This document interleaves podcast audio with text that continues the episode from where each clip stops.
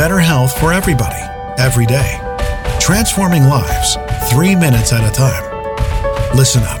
This is your daily health tip from The Good Company. Hey, everybody, welcome back to today's health tip. It's Melissa from The Good Company, and it is Tuesday, February 4th. Um, I want you guys to be a little bit better informed about flu and coronavirus and all the things that float around every winter. I feel like everyone around me keeps getting sick.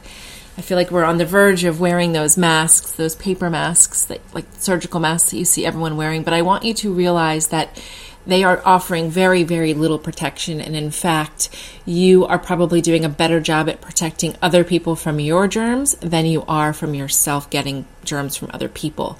Simply because you're talking through that mask, you are coughing into that mask, um, and you're preventing those germs from getting out into the open. But they're not leak proof. You're still getting in oxygen. They still have gaps. You're still getting viral stuff there. It doesn't protect your eyes. A lot of times, what we do when we contract viruses is we take our hands that have touched doorknobs and surfaces and all kinds of things and are very germy, and we'll rub our eye, we'll pick our nose, we'll touch our lip for some reason. And that's the way that virus is getting into your body. So, the number one thing, guys, you can do to prevent colds and flu is wash your hands. Often, um, I, there's a lot of great sanitizers on the market that do not contain alcohol. Um, everyone makes one, the brand Everyone makes a great essential oil hand sanitizer that I like that you can get um, both on Amazon and at Whole Foods. So, number number one, wash your hands. My kids wash their hands every day when they come home from school. I'm like, hi, I love you. Did you have a good day? Great, wash your hands. Um, so please wash your hands at least and use hand sanitizer when you can't get to running water. Vitamin D levels are another thing that we're not paying enough attention to in the wintertime. Guys, if you are living anywhere near me in the northern hemisphere, um, I guarantee you're not getting enough, your not, body's not making enough vitamin D in the wintertime. We're just not exposed to sunlight the way we need to be.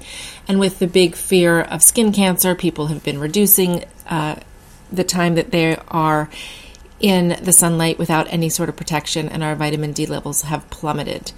So, um, make sure you're taking vitamin D. And if you do, take it with K2. There's a great supplement on the market. I will link to show notes, the one that I like. I'll put a picture of it on Instagram today for you if you don't read show notes.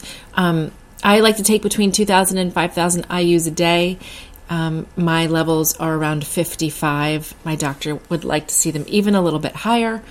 Um, I probably don't remember every day, but I think five days a week I'm taking it. Vitamin D3 with K2. K2 is telling the calcium in your body where to go, that it needs to go to lay down bone and not to clog your arteries. It's really important to take them together.